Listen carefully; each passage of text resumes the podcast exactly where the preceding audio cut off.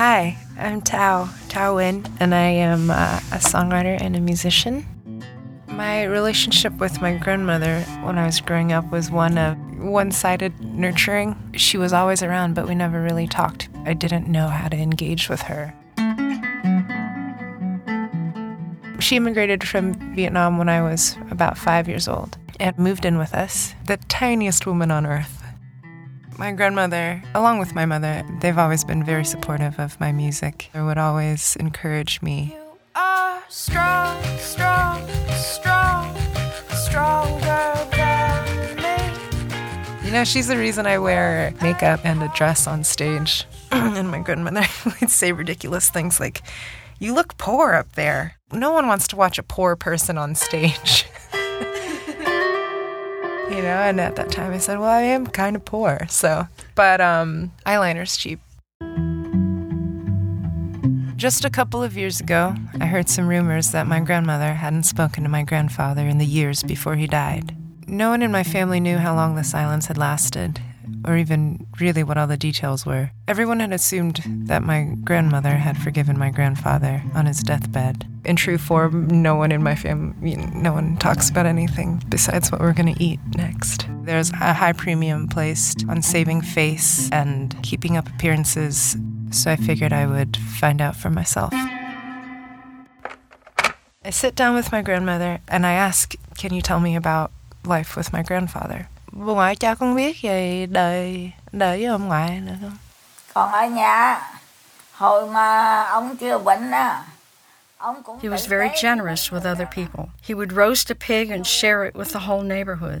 We didn't have enough plates or bowls for everyone to eat, but they came over anyway.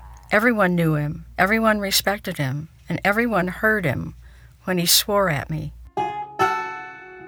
They would say, Here it comes again. So obscene, so dirty. The whole time she's talking to me in this interview, she's not making any eye contact. You know, she just stares straight ahead and she's so matter of fact. Was he always mean to you from the beginning?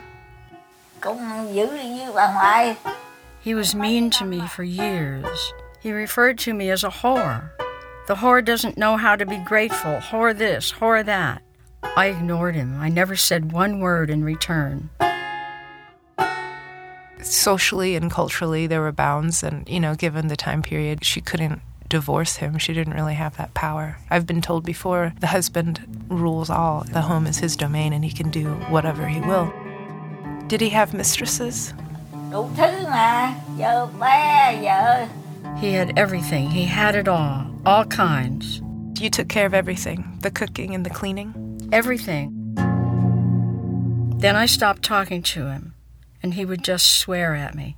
Say what you want to say to me. I will never say anything back. And I didn't say anything to him for 20 years. So, because he had nothing kind to say to her and she had nothing to say to him, my grandmother didn't speak to him for the last 20 years of his life.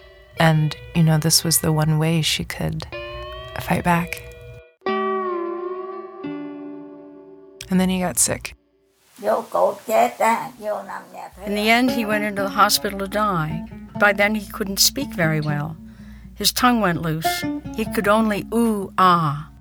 And my grandfather was a Catholic. And um, one of my aunts, who is Catholic, brought the priest in as soon as they realized that he didn't have much longer. The priest was brought in to perform the last rites. It was to ask for, for his forgiveness so that he could proceed on to heaven. So the priest talked to me. He asked me, Why are you so upset with him? What has happened that you wouldn't speak to him for 20 years? Please tell me so I can continue with the ceremony. If you don't tell me, then I can't ask the Virgin Mary for forgiveness. But I didn't tell him. I didn't say anything. The priest kept saying, If you don't tell me, then he can't be released. I said to him, That's all, Father. That is enough. If you ripped my mouth open, I still wouldn't talk. Let him bear his sin. Let him go under with that sin. He took that sin against me with him. để cho ông mang tội ông xuống dưới ông mang tội ông cho ông biết chừng rồi ông khai To watch her state very plainly that she intended for her husband to go to hell was incredibly powerful. I, it was weird to glimpse another side of this gentle, quiet, perpetually smiling woman. I'm so proud of her for this fierceness. She used silence to assert herself as opposed to just reinforcing her submission. Um, she used it as a statement. cái gì là mà cái hình này Mấy cái phone mà thâu đó. What is that? It's a phone with a recorder. I've been recording you for a radio show.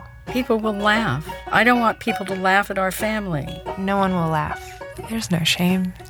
There's no shame in this story.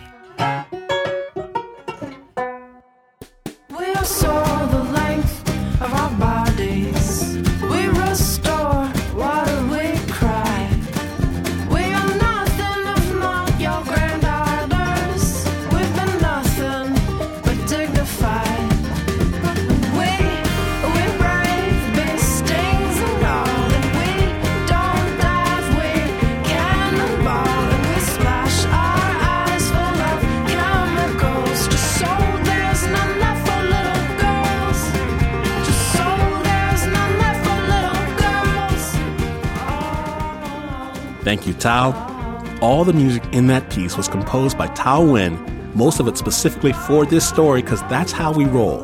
The other two songs are from her album, We Brave, Bee Stings and All. We'll have a link on our site, snapjudgment.org. Thao is currently performing at Radiolab's live show and is working on a new album coming out soon.